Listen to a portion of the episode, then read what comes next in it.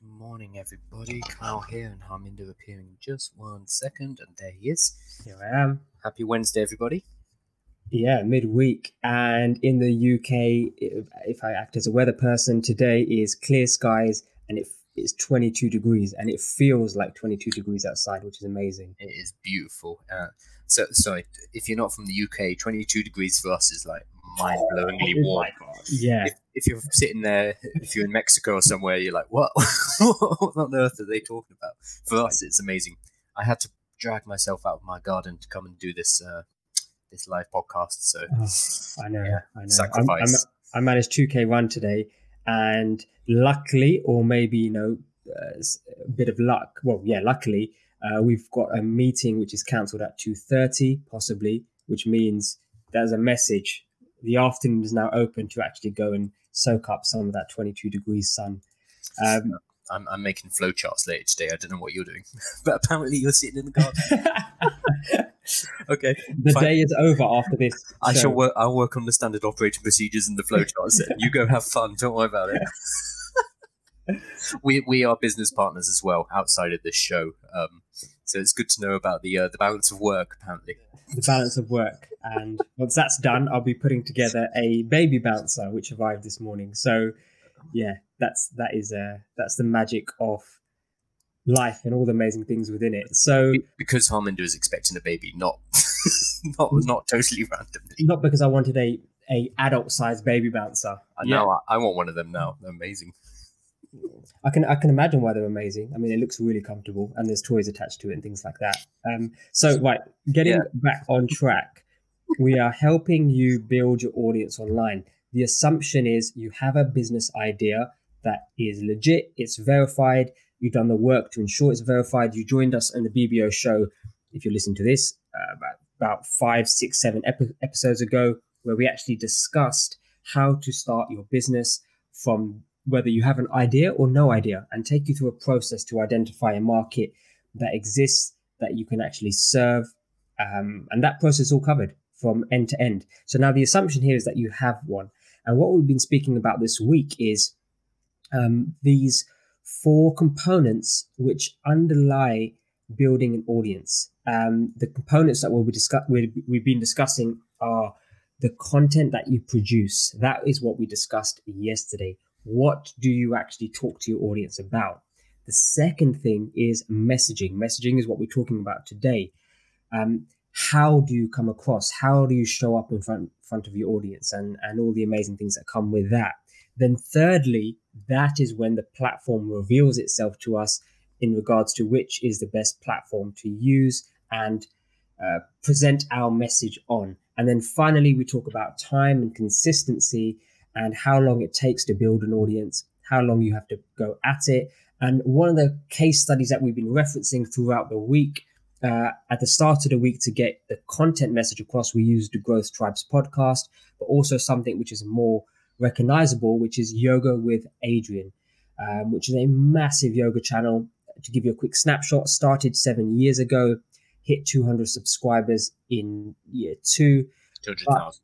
200,000 subscribers in year two, and then grew uh, as as those um, YouTube accounts do grow over time, based on the principle that big gets bigger, and that's an important thing to understand. But big didn't get bigger immediately for Yoga with Adriene. What was extremely powerful is that for her to do that and put herself in a position where she even got 200,000 subscribers on her platform, which is YouTube, uh, where she presents her yoga sh- uh, yoga daily shows or ho- however she does it is that she researched in advance her and her business partner researched in advance and by identifying some categories some keywords she was able to very quickly work out that there's a demand here but there's very little supply. So whatever videos she produced with these keywords she would have the maximum impact the maximum eyes the maximum audience building ability and capacity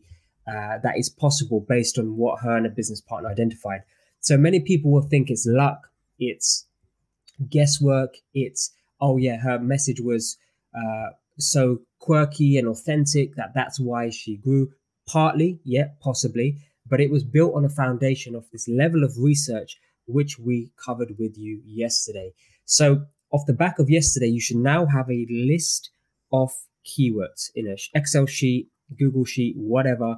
You'll have a list of keywords that you can start to talk to your audience uh, about because these are people's problems that they have and they share that online. We worked you through that process yesterday. These keywords are now available to you on a sheet and they, they should, you know, roughly be ranked in the order of highest impact. And highest impacts comes from where there's a high demand, but a very low supply to keep the language very simple. So that's where we are. So handing over to you, Carl, now what are we now focusing on today? Which I briefly mentioned messaging, but what does that mean and what is the focus? Sure. So today we're going to be covering the messaging. Now, this is quite a broad term because we're going to encapsulate a few different topics today. But basically, it's about how we are going to go about presenting ourselves to the world. We know what it is we're going to be talking about because yesterday we did our keyword research, we did key phrase research, and we have this list, this list of topics that people are genuinely already interested in. So we've done a lot of the hard work. The question now is how do we speak into that space? How do we get the information to them? How do we answer their uh, their questions and solve their problems? How? So yesterday was what, today is how. Um, you should have come through yesterday with a list of 30 to 40, maybe a thousand. It's up to you. Depends how deep in the research you went. Um, key phrases and uh, key words that become the basis of your content moving forward. But today we need to make a couple of big choices. Now, there are two main choices we're going to be looking at today, um, and they'll take up the majority of today's session. The first one is our brand. And specifically, is it going to be a corporate or a personal brand? We're going to talk about what those terms mean, um, but I just want to give you the format today basically, do we want a professional corporate image or do we want it to be based on ourselves or our team or on the people who make up our company? This is a big split in how we do branding nowadays online, um, and it's something we need to talk about. And we're going to give you our preference as well. The second thing we're going to talk about is your story. So, whether you are presenting uh, your business as a corporation, as a company, or whether you are presenting your business as yourself and your team and the people you work with, you're going to need a story. Um, the story of your company is what allows us to get people's attention and it makes them more likely to actually stick with us uh, while we give them the information. And both of these elements, brand and story, um, you already have one. If you're in business, you already have a brand, you already had a story. It's just what people think about you, what they think your brand is, what they think your story is. Um, so regardless of whether you want a brand, regardless of whether you want a story in place, there is already one. All we're going to be doing is acknowledging that fact and helping to shape our brand and our story moving forward. Yeah, because why this is important is because this is now what makes you different. When you show up in the world, when your business, whether it's corporate or personal brand, by having your own unique story, this is how your business will show up in its own way in a way that's different to somebody else doing something similar or a large company doing something similar or you may have a large budget and you may be a, a medium-sized company so this is what makes you different to somebody who's a smaller personal brand and they're doing something different so it's very important to uh, you know hone in on these two choices and determine what the outcome will be for you as a person within these two choices and that's what we're going to explore today because many people may come and say, right, Carl and Harms, you're great. You're, you're providing us lots of systems and processes, but you know, if everybody's plugging into the system and process, what makes us different? Because yes, we have a list, you know, okay, if, if we're thinking the messages in the middle, we have the platform in which we're going to get, uh, we're actually going to speak to our audience and start to build our audience off we know exactly what we're going to talk to our audience about and how we do that is now sitting in the middle and how we do that yes you can have a formulaic approach against it but it's very much what uh, positions you differently because you can now be yourself and provide your creative input and all the amazing things that come as being a human and a personal brand or a corporate brand. But we can focus that energy based on what people want to hear versus skipping that step and actually just being ourselves completely free online, but without any single focus, walking on this path on Monday, this path on Tuesday, speaking to these people on Wednesday, those people on Friday. Yeah, that may feel enjoyable, but what we're not doing is building a sustainable business.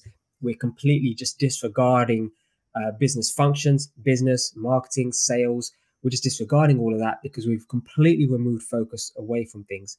So if you are coming at us and thinking, okay, at what point in everything you share with us do we get to put into our creative output and actually share who we are? This is an opportune place. We're going to give you a structure to work by and some choices to decide upon, but this is an opportune place. So if you, at the end of this, and we'll remind you after this, if you are thinking about brands, your story and you need help with this on a on a one-to-one level or on a group level, then come join us in the Slack group, which is free, it's private, and you can talk to us about your business.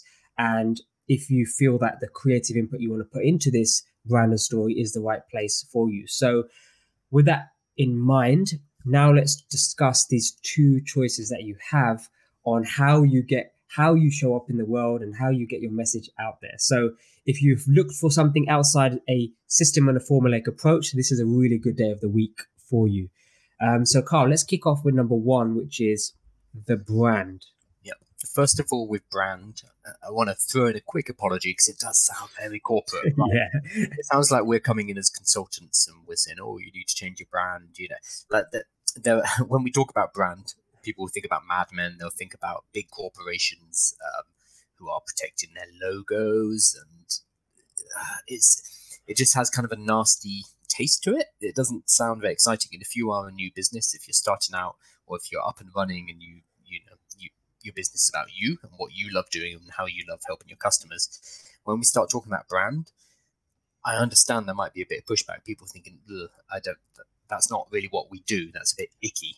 I, I think uh, just add a note there, it's also it feels and, and sounds icky, and there is pushback. But we also get the opposite, where we have people, clients who are obsessed with a brand. Brand comes first before anything that we've discussed this week, last week, the week before. The first conversation is, I want to grow my brand, or I want to identify what my brand is. It's the first part of the conversation. So I think books about branding, obviously yeah, they've been reading okay, and and they've been seeing like uh, brand topics and logos and website colors and things like that, and getting obsessed with that as the primary objective.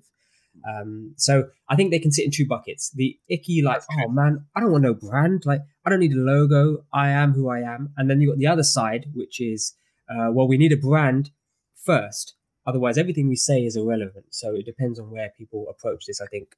So I think, regardless of your emotional reaction um, or what you think about your company's brand, it doesn't really matter. Um, because the truth of the matter is, you have a brand, whether you like it or not, uh, whether you have consciously thought about it or not.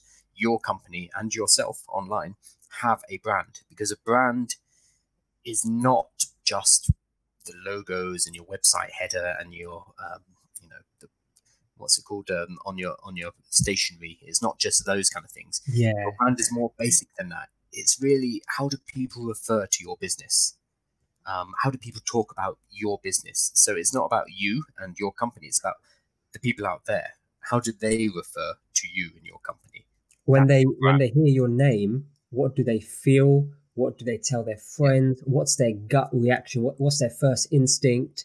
um, do you leave a smile on their face or do you think oh like oh those guys yeah so i think i think they're really good questions to ask which is how do people refer to your business how do they talk about your business when your business or logo pops up um, do they uh, or how do they feel about that and also another point is when somebody another great way to think about brand in a bit of a counterintuitive way and thinking a bit forward thinking into, into the future with, with what we'll be sharing with you and helping you discover is when somebody thinks about your market niche or your specific niche industry, are you one of the brands that appears at the top of the list? Are you like one of the three or four brands that appears? And that's something we'll share with you and how to get to that place going forward. And you should start to be developing a plan to do that by the end of this week as well.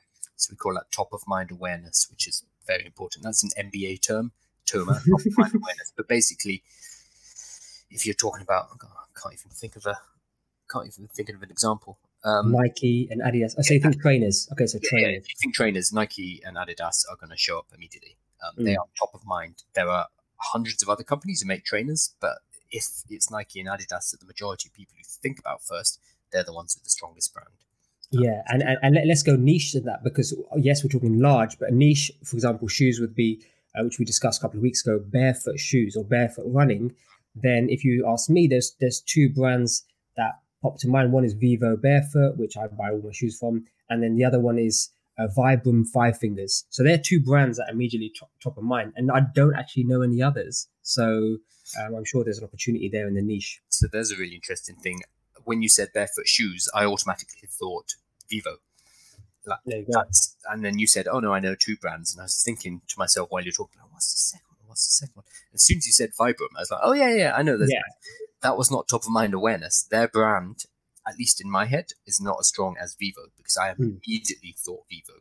Yeah. That's where you want to be with your company in your particular niche, so that people are like, "Oh yeah, they're the guys who do this. They're the guys who do that." You need to talk to them. Um, that's where we want to be that is what your brand is. Your brand isn't just your logos and your colors and your website. That those are, I mean, we call them brand assets. They are kind of like the part of building the brand. But really, all all your brand is is what people think of you, Mm. what they think of automatically when they think of your brand or your niche. Um, and whether you like it or not, that's going to happen. Yeah, yeah. Uh, I think of the, think of the just come to mind where you where you spoke about that and the bare feet uh, and running, etc. Which is you know think about your brand in regards to the five senses. You know when people think about logos and colors and fonts, what we're really talking about here is you know the visual appeal. Then we talk about if somebody mentions your name, how do they feel? And then we start to delve in into the senses. You know, if, if somebody's got a product, Apple as an example, how does that you know what what does that product feel like what does that brand feel like what does it feel to like to touch? And this is where your brand starts to evolve. And you'll get there but we have to start by making a decision which isn't final but certainly in the early stage which we're assuming that you are because we're taking a new idea which you which you've researched into this phase about building an audience which is the main question which is how how are you going to be represented to your audience and customers? In which bucket? And carl what are those two buckets that we're going to be sharing with them Okay, so the two widest buckets here are corporate um, or company, if you're in the UK, and personal. Um, so we're going to talk about the two of those and how how you would make a decision about which one you're going to use and our personal preference. Um, it's going to depend a lot on your market. It's going to depend a lot on your niche, of course, but we can give some general recommendations. It's also going to depend on you as well, and we'll talk about that as we go forward. Yeah, absolutely. And a, and a final note before we dive into those is is what we're really determining at this stage when we talk about these two options is what will be the face of your business. Mm. Is the brand of your company uh, based on your products and services, or is it based on you as a person, uh, your partners, your team? So you know, it will very much vary depends on what depending on what choice you make. So just factor that in mind when we're describing these two elements. So corporate versus personal or corporate or personal will be the distinction here between the two choices that we have to start with. And, and we suggest that you start with one of those. Yeah. And so by default, most companies out there will use corporate. Most companies, you, when you think of them, you're thinking about the company, their products, and their services. That's what their brand is. Um, a really good example, if you're British, uh, although no, even if you're not British, um, Mm. this will still work. Uh, for example, British Airways. When you think of British Airways, what do you think of automatically? You're thinking of the colours. They've got the the red, white, and blue. They've got the uh, the uniforms that they wear, uh, maybe their logo. They've got lots of branding around Gatwick and Heathrow here in London. Um, there might be some kind of ideas you associate with them, like reliability. That's something they're always trying to push. Like we're we're, we're no frills, but we get you there. Um, we're we're Mm. reliable, we're sturdy, and that's kind of what they built their asset around, uh, their brand asset around. But apart from that, they're quite faceless. Um, th- th- there's there's not much personality in that brand. It is it is mainly their colors, their logo, their uniform, and maybe a few abstract ideas around uh, the idea of British Air- Airways. Now, if you compare that to someone like Virgin Airways, what do you think of when I say Virgin? Virgin Atlantic or Virgin Airways? Well, Richard Branson pops up in my head immediately. Yeah, yeah. Richard Branson's face immediately pops up. After that, you'll probably think of Red, because um, they have red uniforms, they have red planes, they have red. Like red is their very much their color, um, and they've really gone all in on that. But before anything, it's Richard Branson. He has made himself the face of Virgin Airways, plus most of the other companies he's he's run. He's gone with the personal brand approach uh, for the Virgin Group, whereas a company like British Airways is faceless. I mean, who runs British Airways? beats me. Be, be, I, I, don't even know. I don't even know one name associated with that. Um, no, that's, that's a reality. So what what we're what's interesting here is most businesses, even an individual, typically will start by going corporate. Mm-hmm. And you know, one of the possible reasons for this is maybe it's a human instinct is that we want to look bigger than we are for the most part by having a uh, by having and spending lots of you know capital in advance on a website, business cards, and trust me, I've done it. When I started building a a property uh, portfolio, there was a big push on you know be bigger than you are, look bigger than you are, and the way you can do this is via websites, logos, branding. You know the branding in the term that we've described uh, in the intro- introduction to this. CEO on your card, so say Kyle Balmer, CEO or director yeah. of, and C- yeah. company of one, founder, CEO. Yeah. Like there becomes an obsession with this entity. Mm. Um, and if you want to understand about how we obsess about the idea of this entity, then I think uh, Sapiens is a phenomenal book which describes that. The example he uses is Peugeot as an entity um, and how that starts to create this identity, but it's not human at all. So it's a fascinating concept of how we shifted from people into these entities. So go go explore that. Now, what we're not saying is this is wrong thing to do. I mean, it's probably quite wise for certain niches, especially in areas such as B2B. Um, why? Because it's just safer. It's what everybody else does, and we don't want to get ridiculed, laughed at, or immediately thought as as a very small company, which can be a problem in, in B2B, where there's things like tendering, where appearance and a certain appearance is quite important. Um, so that's fine. If you're in the B2B industry, then actually one of your choices may be tending closer towards the corporate style of brand. And that's understandable. So it may or may not be right for you, your products and services, but it very much depends on those factors that we've discussed uh, uh, typically. But what's the flip side of corporate? Sure. The flip side is personal, is hmm. using uh, the people who make up the company, because remember, companies are still built of people, is using their them and as the face of the business. So whereas British Airways, the face of the business is their logos, their colors, they're, all, they're relatively faceless, in fact. I just think of them as a machine, like yeah. you know, a factory, yeah. Yeah, um, that's the image they're putting forward, and that's fine. Um, the face you think of, the face face you see, and he makes sure that you see it uh, for Virgin Airlines is Richard Branson. So that's an example of a personal brand driving a business group forward. So for newer businesses, and especially for online businesses, we often recommend you go um, down the route of using a personal brand rather than a corporate brand. Um, there's a few reasons I, I, I was going to go with there's there's a saying in business which is people do business with business. Um, sorry, people do business. do business with people. Yeah. So ultimately, all kind of transactions happen between people. So this is I, I did some digging around because I, I was going to put this in just as a throwaway phrase, like oh yeah, that's that's the reason why we're we're talking about personal branding. Um, I looked up what this was from, and it was from a study on sales representatives um, back in like the 1990s, people who were calling up or doing face-to-face meetings and getting sales done. Whenever that was done um, through the sales rep, sales rep's name rather than the company they represented, they had far higher conversion rates. So a person can sell more easily to a person. Whereas if I am a company coming to you and trying to sell you something, um, you get less sales. So that's actually where it comes from. Uh, people do business with people ultimately. However, I was thinking about this, and the majority of the stuff that I buy nowadays is well, especially during lockdown, is going to be from someone like Amazon, which is faceless. Yes, there's Jeff Bezos at the top, but you don't think of it as, oh, I'm buying stuff from Jeff's shop. It's that's not really. No, no, no, absolutely not. um, so yeah, people do business with business. Uh, people, God, I can't even say it. People do business with people.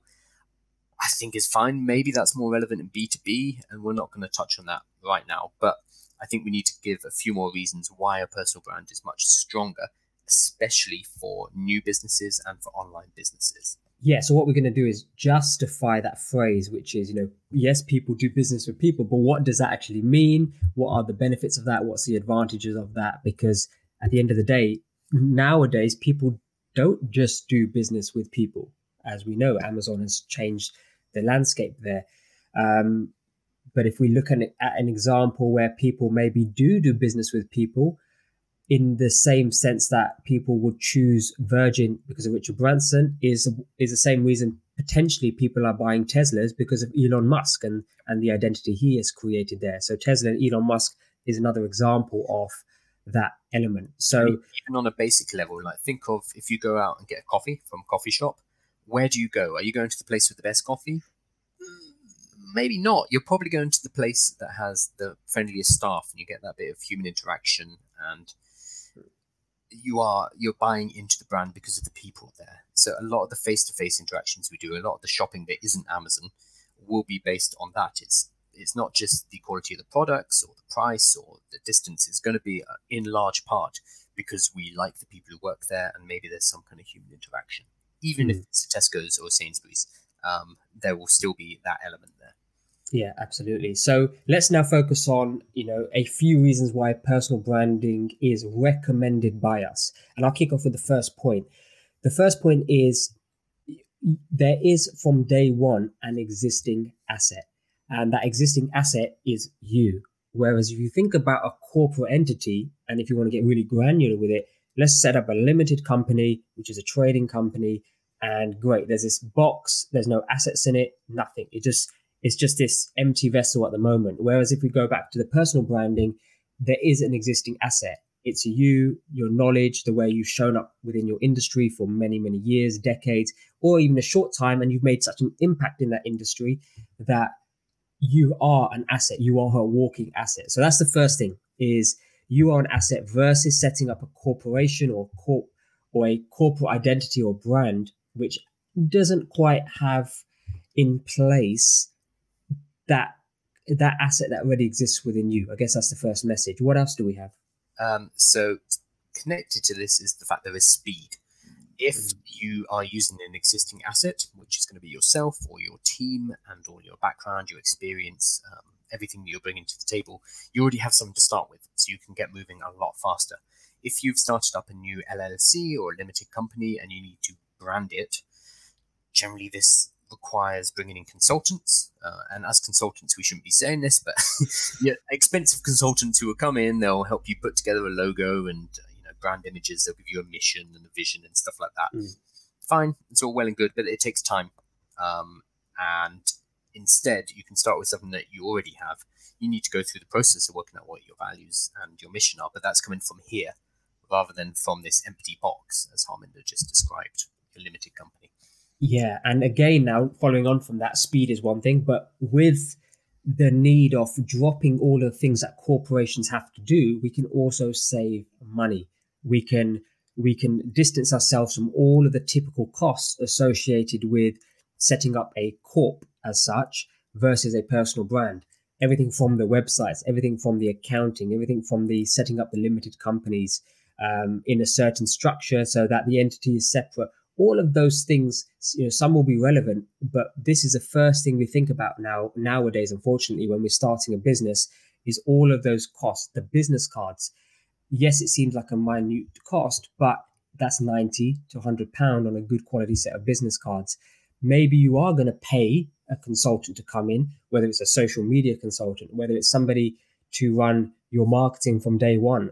All of this is a cost Whereas if we start focusing on you first and working through this process as a personal brand and knowing that you are more important than a website or a logo and that you you yourself can actually start to build an audience without any of that to start with, then we're saving a lot of money. And instead, we're just replacing that for time or sweat equity, if you want to use a, a phrase. So that's another thing we get. That's another advantage. We get to save money. And again, these are mainly advantages for new or kind of early stage businesses. If you're already a medium or a large enterprise, this is going to be less relevant. But we're talking um, to people earlier on in their journey. Yeah. Yeah. So the next one is connected, I think, as well. Um, people do business with business is very useful. People do business with people. I'm making as much work for our text editor as possible. yeah. I'm going to have to give her a prompt to look for me every time. Um, people do business with people is fine, but why is that? What is the kind of mechanism behind that? Um, I think a more useful phrase is we do business with people that we know, like, and trust. Now, Daniel Priestley, who we've mentioned before, has written a book called Key Person of Influence, which is really about this. It's about being known, it's about being liked, it's about being trusted. And that is what allows us to transact with somebody in the market. Now, this is much easier to do as a person. Um, yeah. To know, like, and trust a person is much easier than to know, like, and trust a corporate entity or a logo. Um, even on the most basic level, if you're on social media, for example, uh, let's say you're on Twitter, talking to a Twitter account that has their logo as their kind of profile image is is much more non-human than talking to an actual person with a picture of their face. Now this is really basic stuff, but we can communicate better with people than with a logo um, on a psychological level. So what this allows us to do is we can build up our authority as an expert. Now, we have talked about this in great detail. I think in week two or three, we mm. talked about an expert funnel, is basically building a whole business system around your expertise, your personal expertise. Uh, this is um, online in particular. This is a very powerful way to get people to know, like, and trust you. And it's a very powerful way to um, build up an audience, to build a tribe, and to generate income online. So that's a whole week that we've talked about with um, an expert funnel. But I think it's very relevant here that it's easier to become an expert, it's easier to become an authority as an individual than it is as a corporation. Yeah. And if you think about all of those things that we just spoken about, one existing asset, speed, the fact that you're going to save cost, the fact that you're going to position yourself in the market in a place that people like, know, and trust you, and now attach all of those benefits to the amazing power of social media, which will help you accelerate all of these items. We then start to identify and start to, when we discover the platforms and social media, we start to really see that social media and its power is very much geared to the individual and their story, not the brand and the corporation. So the brand and corporation is left uh, spending millions of pounds on their advertising and their commercials and just moving that from television to social media being a faceless brand.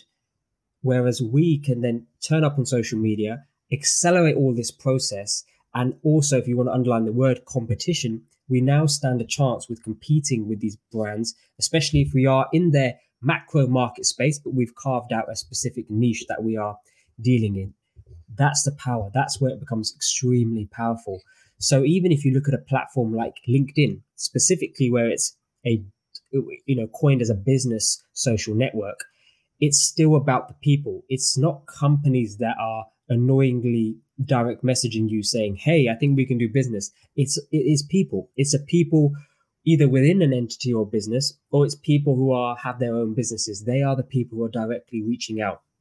So that, that's the the appeal of LinkedIn. Really, is that yeah. Instead of me talking to Coca Cola, I can talk to Sophie, head of marketing um, in Atlanta at Coca Cola, a specific person inside a corporate entity.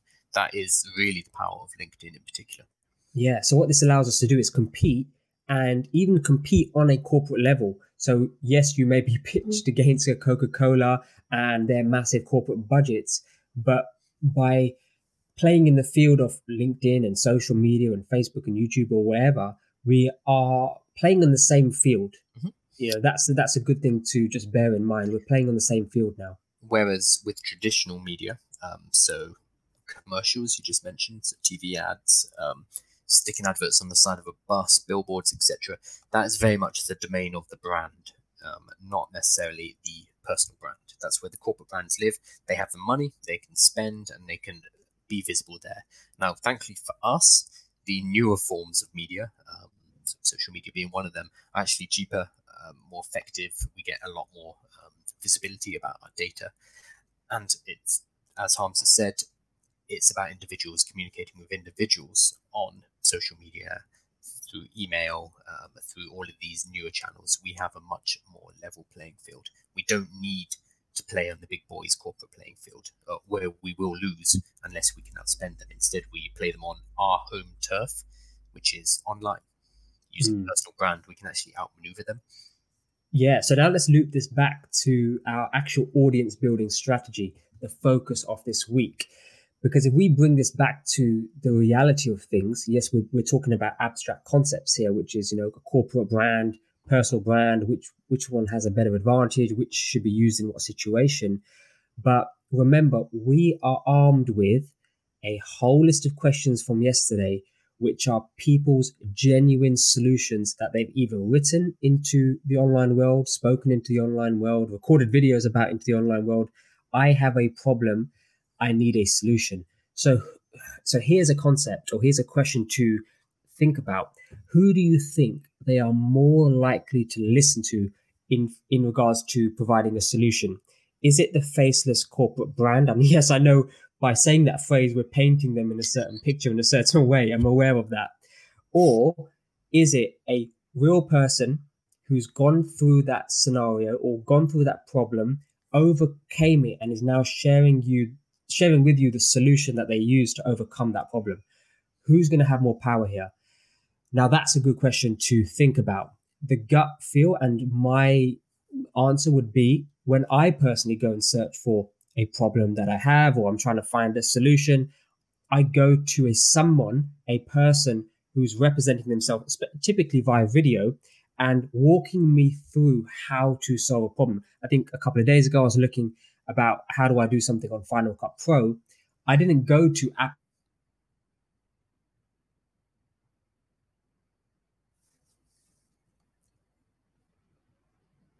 me through how he does it, and it's his name on the channel.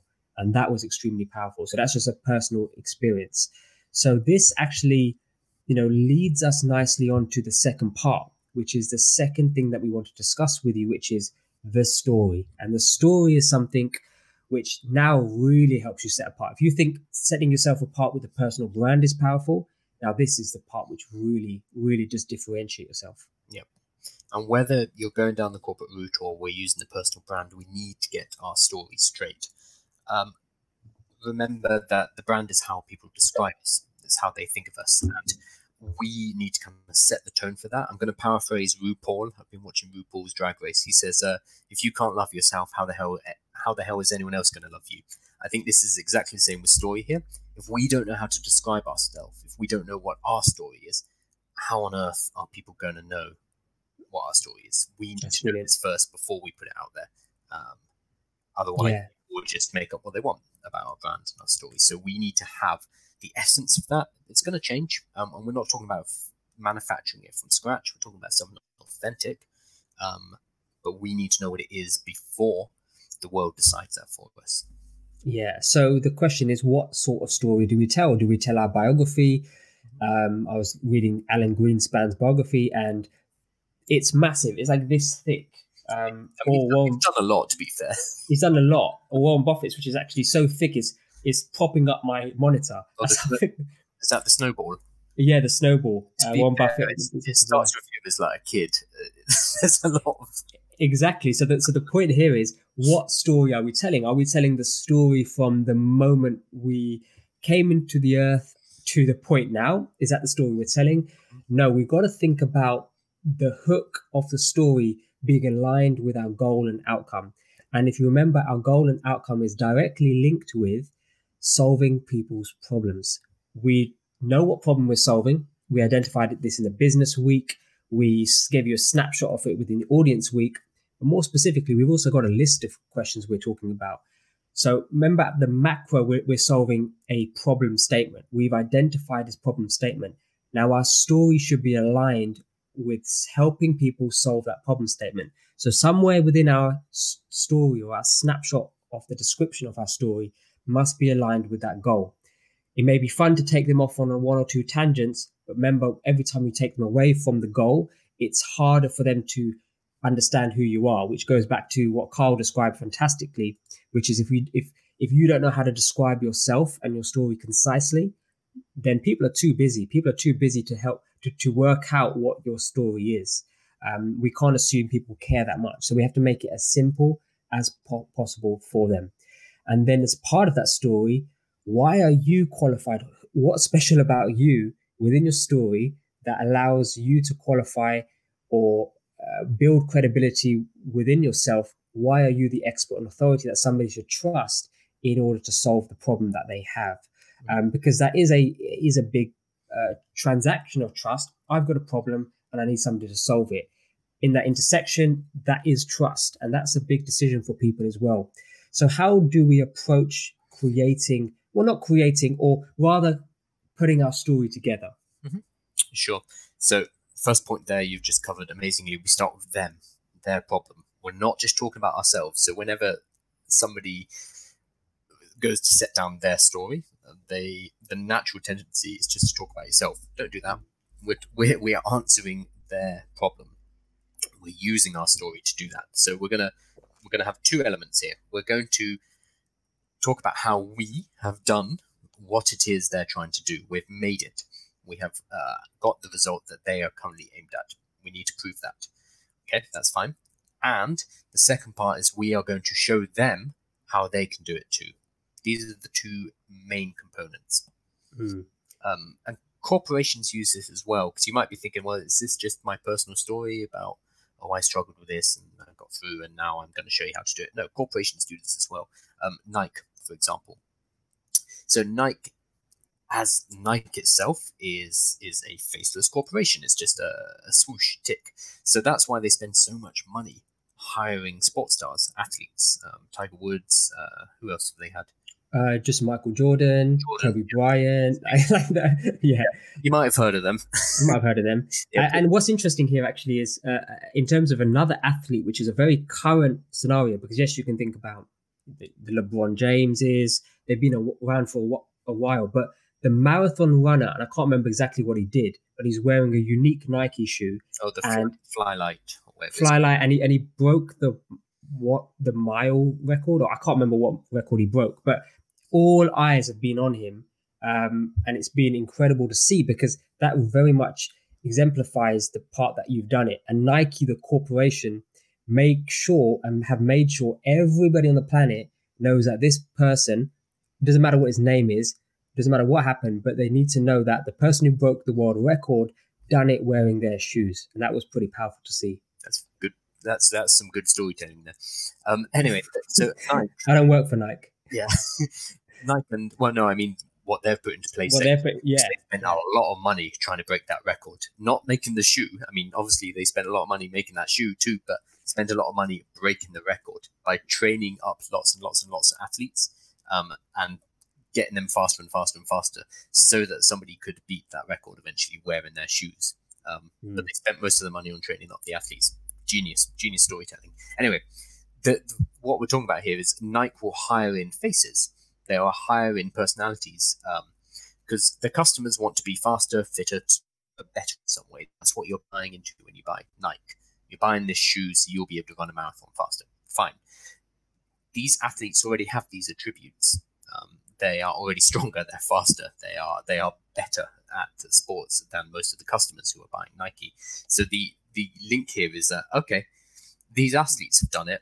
So I will be able to share in these attributes somehow by purchasing the product that these athletes are now Hmm. representing. Um, it's it's it's not just the uh, the fact that they trained; it's the shoe. So that's what Nike are relying on is the linkage um, between between the athlete and their ability and the customer wanting to have those abilities. The problem is, I want to be faster, I want to be stronger. The solution is these shoes, but it comes through this story of the athletes. yeah. And, and, and this. Another good example, um, the the UK crowd will be more aware of this. Is for example Cristiano Ronaldo. How you, you know you can play like Cristiano Ronaldo, the way you do this is buying his CR7 football boots, which cost a fortune. They're very unique uh, in their design, but that's another mechanism of uh, you you could you've done it, we've done it, and we can show you how to do it. All you need to do is buy into this brand and this shoe. Uh, that's, and that's why I'm rubbish at football. I just don't have those shoes. Okay. Yeah, and that's that's the reason, and that's why I can't play like LeBron James because I don't have his shoes. So, and that's that's exactly why. It's not, but, but it works, and that's why they spend a lot of money on these sponsorships because that linkage works. It link that linkage does work, and if we're looking at something like Nike, they really cracked the code with this with Michael Jordan. That was that's when Michael Jordan arguably took them to another level, which no other brand could then keep up. Because if you actually step back and think about it, the idea uh, imagine that first executive coming into the boardroom and saying, hey, we need to pay this sports star just obscene amounts of money to wear our, our, our trainers while he's playing and we'll do a photo shoot. Um, imagine that as the first person coming into that boardroom and suggesting that. He probably got laughter initially, and now yeah. it's standard. It's, it's standard. And if you want to dive deep and actually look at how they train, and this is what this is the challenge with um, these big brands, how they actually train is they use conventional running shoes, which are barefoot, which is fascinating. They even train their athletes in barefoot, but when they turn up, they have to wear the Nike shoe. It's just a, it's just a crazy, fascinating world and market. But that's the reality of it. You're going to drop your Vibram barefoot uh, affiliate link in here.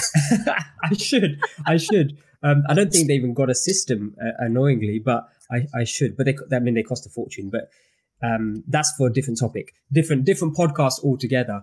Um, talking of podcasts, uh, Daniel Priestley that we spoke about, who very much teaches and embodies this and will guide people through this process himself, it has agreed to be on our podcast, the one myself and Rodu for the Growth Tribe podcast. Awesome! So that that is that is very awesome because he's a, a well-established business name and talks the truth of business just as we we do in the BBO show, which is which is fascinating. Author of three very very popular books as well. I don't have any of them within reach of me, but yes. Yeah, but okay. So, so just bringing this back in now, you know, it's it's no longer with audiences getting smarter, with people getting smarter, with people getting more conscious is probably another way to describe it. Is it's not just enough now to say, I'm great, I am Nike, we got great athletes, you should buy some stuff from us. It's just not good enough to do that. And companies like Nike have realized this because the reality is, if you do it in that mechanism, and personal brands will face this as well, not just corporations, if you do it in that way, it makes us look arrogant, it makes us look like a bit of a jackass, a bit of a, uh, a bit of an annoying person where, hey, look at me, I'm I am the master of this field, and if you don't buy this product, yeah, and and, and it's it's it just doesn't work. It may have worked in the past, but this third element is essential. We haven't spoke about third element yet, but Carl, what is this third element which really cracks the code and is the next level above this not so subtle, obvious, blatant thing, which is look, the customer knows they can't be LeBron James or they can't be Cristiano Ronaldo or whoever they've got signed up, Michael Jordan. They know this, but yet they purchase. But there is still people who are conscious enough to know, okay, I know I'm not going to be this. You're going to have to give me some more here. You're going to have to give me some more here. So what what is this third element which actually cracks the code? Sure. So the first two elements of the story that we've talked about is okay, I've done it.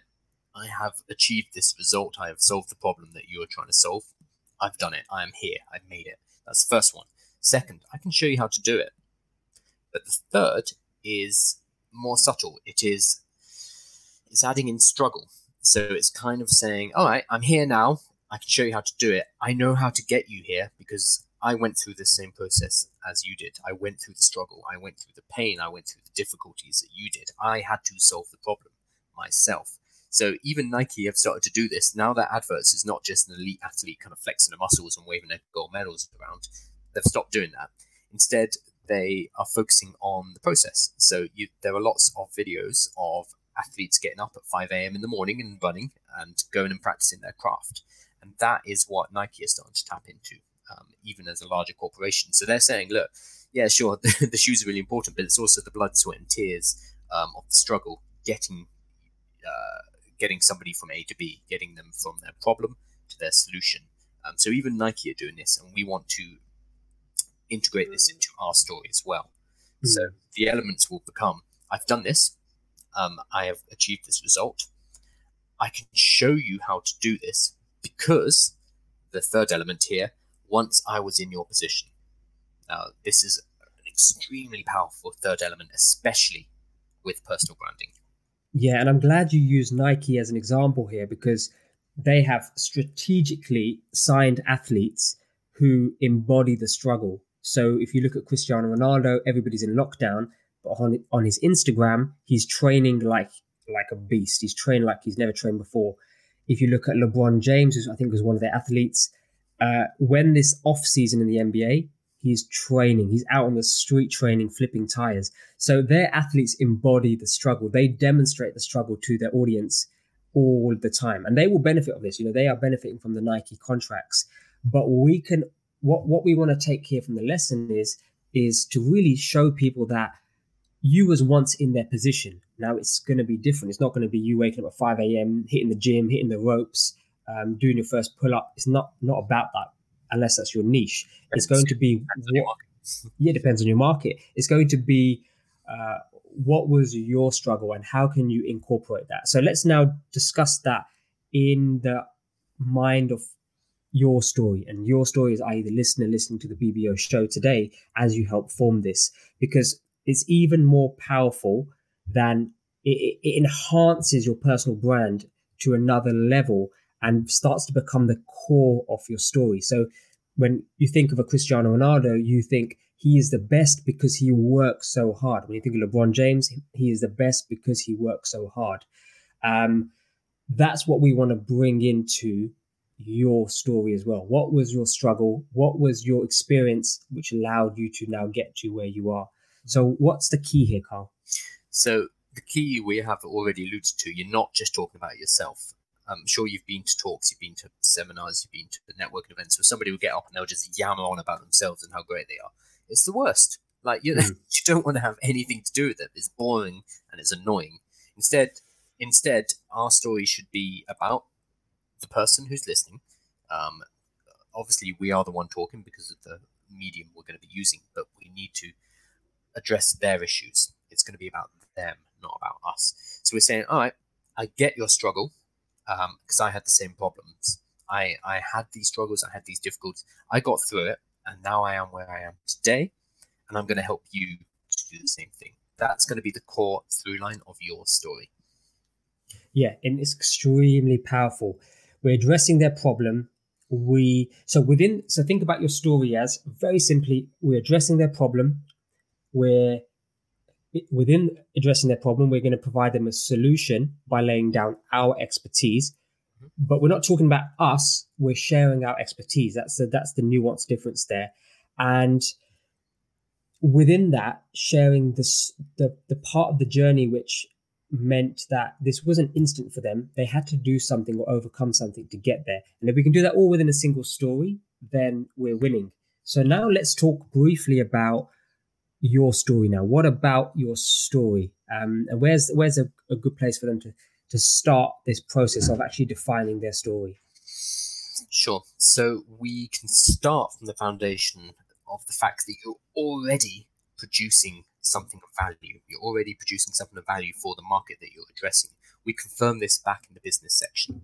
Again, if you haven't gone through that process, that's where we um, defined a market, we worked out what the problems of the people in that market were, and then we started towards a solution, whether it's a product, whether it's a service, a subscription, whatever it is.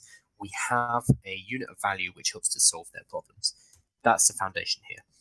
Um, now we need to formulate a story around whatever this product or solution is based on your personal brand as well. So, how did you get to, to where you are now? This is going to be the first step. Let, let's uh, let's just uh, take a pause there for a second because um, I'm just spreading out the notes slightly. So there's three key considerations here. So when we're forming your story, because we want to keep this simple. Again, we're not we're not writing a biography. We're not writing this giant biography here. A useful tip is if you are in the if you have thought about the process of writing an ebook. Last week we actually spent a good time on how do you how do you form your author's bio. So when you're putting your ebook onto Amazon, you know you've got a limited character set, but it's not tiny. It's I think it's about from memory two thousand characters. That's product description. Author bio is about five hundred. It's quite small. Great, that's even better. So we've got five hundred characters where we in a five hundred character snapshot we have to get across our story. Now we dive into depth here, but let's get, give you three questions or three things to consider when you get st- when you get started. So, Carl, over to you for the first one. Um, sure. So the first one we're going to answer is how did you get to where you are right now? So this is the story of your struggle, um, and again, it needs to be related to their problem, the problem that your potential customer is having already. You just need a few sentences about how you got to where you are now so that you are now in a position to be talking to them about their problem from a position of I can help you. Um, so that's going to depend entirely on your story and your actual journey.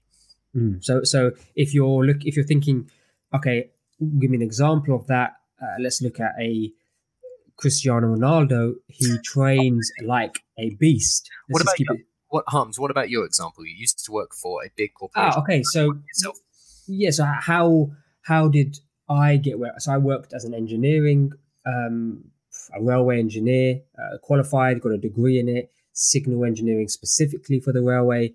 Now that didn't suit me, my personality, who I was, and I had done it for a decade. And I'm thinking, okay, we got a we got a life here, and do I want to be doing this for the rest of my life? The answer is no. So what what do I need to do? What did I need to do, or how did I get out of that? Well, actually, I completely retrained myself in a completely different field, which was real estate, and that's an American term, but but property investing, how to build a property portfolio, which allows enough cash to be generated from that in order to help release or replace a salary. Now that was the goal. So that's a part of my early process on how I got to here doing this show, um, and that's a that's a missing missing part. So I'm not going to include that as part of this description, otherwise I'll be talking beyond 500 characters. But I will share that with you, no doubt, in the future on BBO shows. Um, if you if you buy the ebook that we have, uh, which is again it's available for one pound, and it's got 200 different ways to make money, essentially whilst in lockdown and beyond. All you need is your laptop and an internet connection, and you can start generating money online without the need of a business, which is very very powerful accessing other people's businesses to start making money online. So really, really cool. Now, in there is Kyle's bio and my bio. So my suggestion is go check that out because that gives you a really good example, another good example of how we are how how we formed a bio for ourselves within like maybe two or three paragraphs. Our, our bio is there, and that that is an end example of the questions that we're prompting you with now because right now it's just an exercise. First one is how did you get where you are now? So you start to describe it. Where you are now is the expert who's willing to share knowledge. How did you get there? So, uh, yes, went off on a slight tangent there, but use that. it's so natural for you to go from your story into the sale. Into the sale. I'll tell you what, if you want to know about sales, if you want to know about how to tell your story and sell naturally, then you got to got to stick with us.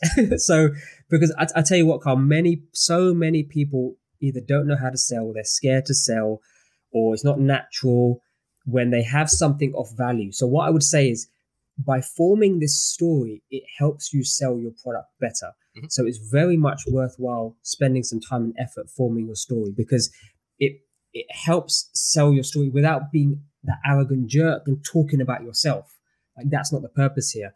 Within the story, you are sharing with them the solution. As part of that solution, there was struggle along the way. Um, so leaving a, a, career of 10 years, having got a degree and trained in it, especially in the Asian culture, I was an engineer. What a good boy. Now I'm like, actually, I don't want to be an engineer. What a bad boy. So all of that comes with its own struggle. And that's a part of helping you sell what you're trying to sell. So that's useful to know. What is the que- second question, which is also very powerful? Sure. The second question will be why did you build this product or this service in particular? What is it about what you are talking about um, that is particularly relevant to the people who are listening to you? So, in the case, or if, if we were going to sell our the ebook just now, for example, you would use your story of, oh, I used to work for a a large company for 10 years. I, I was miserable, didn't like it. I wanted to work for myself. I mm-hmm. understand that this is a big uh, transition for a lot of people. So here's a really great uh, way you can get started. You can buy the ebook because we put it together. It's got 200 ways to generate money online, um, and it's a good way to dip your toes into building a secondary income through online business. So that would be the way you transition from your story into the particular product or the particular service that you're going to be selling um, during your story. Yeah, and and the, the, the amazing thing is this is your story. It's not fabricated. It's all true. It's all true to you. I just think most people don't take the time to objectively look at the story. That's that is a challenge. It's not easy to do, and it can take many years to finally get to a point a point where you're self-aware enough to or you have the right people around you who can say wow that's the magic in your story. That's like that needs to be the core of your story. And then when you're explaining why you did this why you built this product it starts to make sense to people um, and that's important. So the second question there as a repeat is why did you build this product? Then the final question is what set of actions and decisions led you to right now in sharing and talking about this to your audience? What was that final part of the jigsaw puzzle which meant, look, I had to share this with the audience? The product is one thing, but there was an important reason why I had to share this with the audience. And if your product or service is genuinely valuable, there's almost like a moral incent- a moral imperative to get it to people to help them solve their product. You need to really believe in your product, though, uh, and therefore your product actually has to be good. Mm-hmm. Um, because if it can actually solve people's problems, if you've actually been through all these stages and now you can help people, you really should be doing so.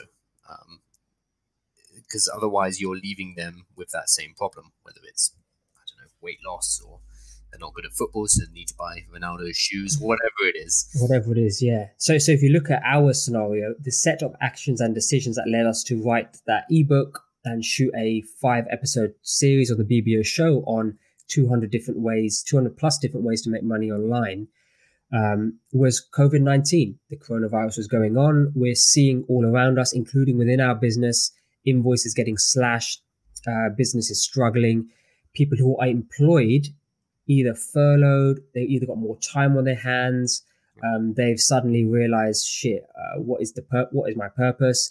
Or I need to pivot, I need to create an online business. So all of these factors played a role. There's never just one decision. Um, it would be easy if there was just one decision, but there's a whole bunch of things, a whole bunch of reasons which led us to create and write this ebook. Now it's it's an easy sell when it's one dollar or one pound uh, on Amazon. So I would go check that out. That's in the link in the, the description below.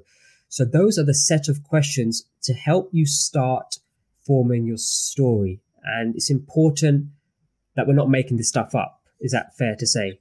Yeah, it's all reality um, you can't just make stuff up because, well, one, that's fraudulent, um, and you can get done, and two, you'll get found out. Uh, three, it's also just morally not the right thing to do. Um, even if you are okay with the immorality of making things up, it's not going to work for very long. You'll get found out. You won't really have your heart behind the project, and it's not going to be a sustainable business. So just, just use your actual story. Um, use the actual events, the actual reasons. So, how did you get to where you are now? Why did you build this product? And what set of actions and decisions led you to this point right now, uh, talking to your audience? If you can answer those genuinely, then what all we're doing is we are shaping uh, the story into a way that's easy for you to deliver and easy for people to consume. That's where the storytelling comes in. We're not talking about fabricating or making things up. That's just blind. Yeah, because we're not in the wild, wild west where you'd be on a horse. You know, you can tell one story to one town yeah. and have this one identity in one town. This medicine cures everything, and then you run away on your horse. Then you run away to the next town and do the same thing again. Like that seems to be how people think they can get away with it. But we're online now, you know. I think the only people who got away with that in modern times is the people who did the heist in Oceans, the Ocean series, series, Oceans 11, 12, or whatever, 13 and 8, because they kept going back to the same town and robbing the same casinos. Or in this, what? You're in Las Vegas, you keep robbing the same casinos. There's eight of you. How is that possible? So I think outside that, we live in an online world now. So, you know, we can't just just be true to your story.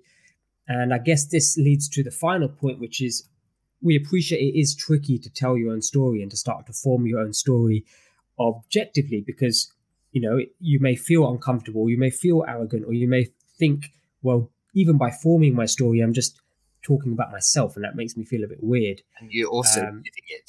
You don't have the objective distance. While you're living it, it's very hard to step back and be like, oh, oh yeah, I did all these things, or oh yeah, that, that's the pathway I've been taking. It's really hard for us to do it.